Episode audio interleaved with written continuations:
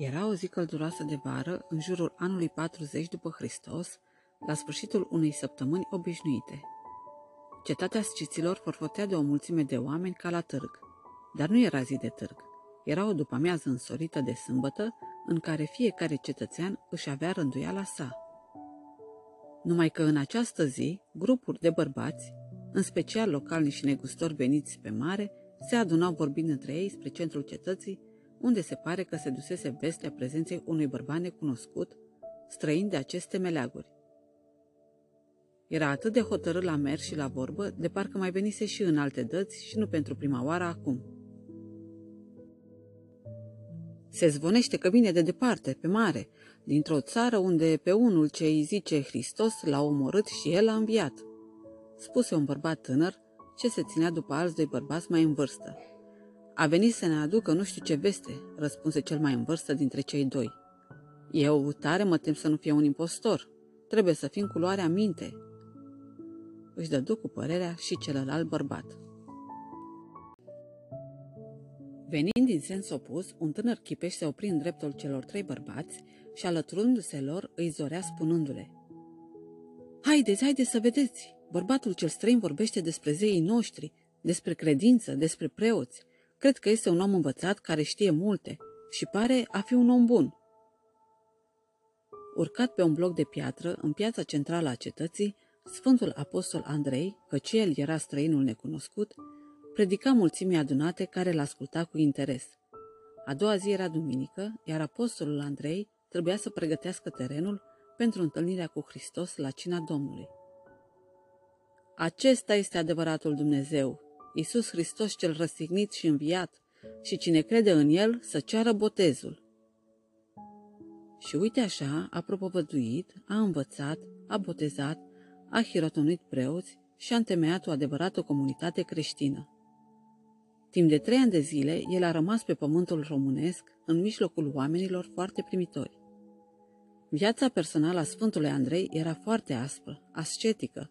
Refuzând să locuiască în cetate, el și-a găsit adăpost într-o peșteră din pustiul Dobrogean, care se păstrează până astăzi purtându-i numele. Tot undeva în apropiere se află și un izvor vindecător pentru cei ce cred și despre care legenda spune că nu exista până atunci. Într-o iarnă foarte aspră, cu ger uscat, cum se mai întâmplă în acea zonă de înghețau și crăpau pietrele, se îmbolnăvise foarte grav singurul fiu și moștenitor al unui mare dregător al cetății, la o săptămână după ce fusese botezat.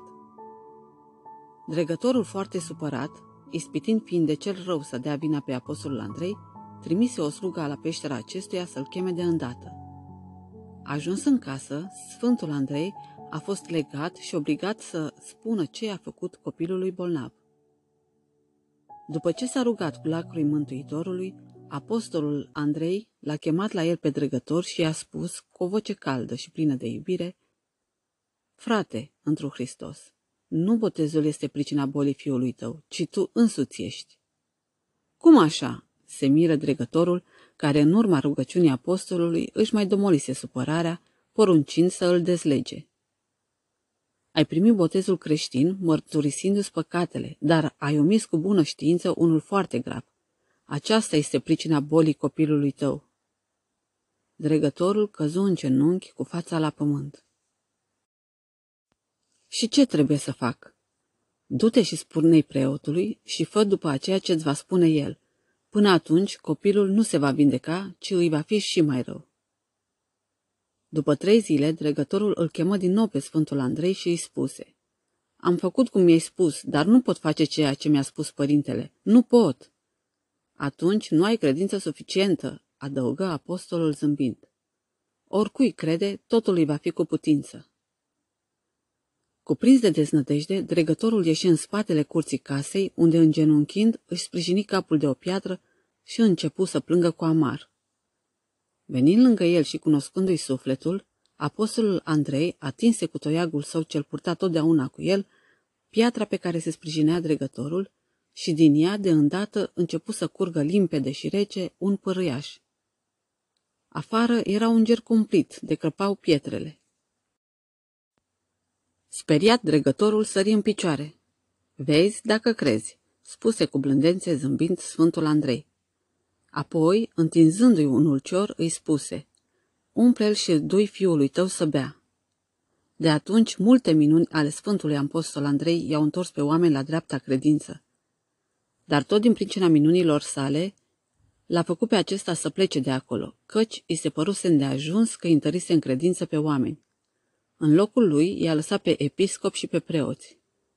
Dar izvorul a rămas până azi să spună istoria trecerii pe meleagurile noastre a celui ce este apostolul românilor, Sfântul Andrei, încă mai dinainte de a se fi format pomporul român.